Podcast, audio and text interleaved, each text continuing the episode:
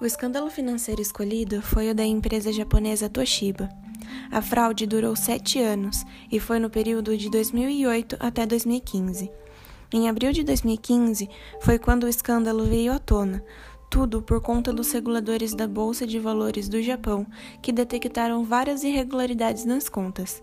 Essa descoberta fez com que caíssem até 20% as ações da Toshiba. A empresa tinha uma cultura corporativa que não permitia contrariar os desejos dos superiores.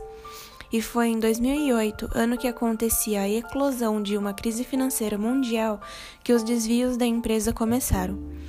Durante a crise, os executivos estabeleciam objetivos inalcançáveis, e com essas metas absurdas e não podendo questionar seus superiores, os funcionários do segundo escalão realizavam práticas contábeis inadequadas para assim cumprir os objetivos de seus superiores.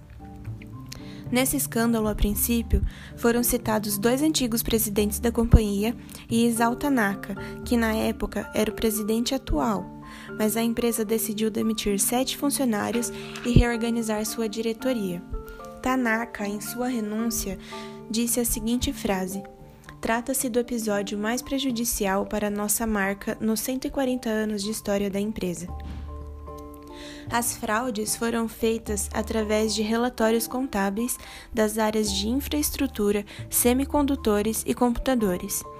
Os funcionários atribuíam grandes valores de gasto em exercícios posteriores, ao invés de colocarem no ano em que ocorreram de fato. As fraudes foram um jeito de aumentar os lucros para ter mais acionistas e os diretores envolvidos terem seus lucros pessoais elevados. O valor fraudado foi aproximadamente um bilhão e meio de dólares.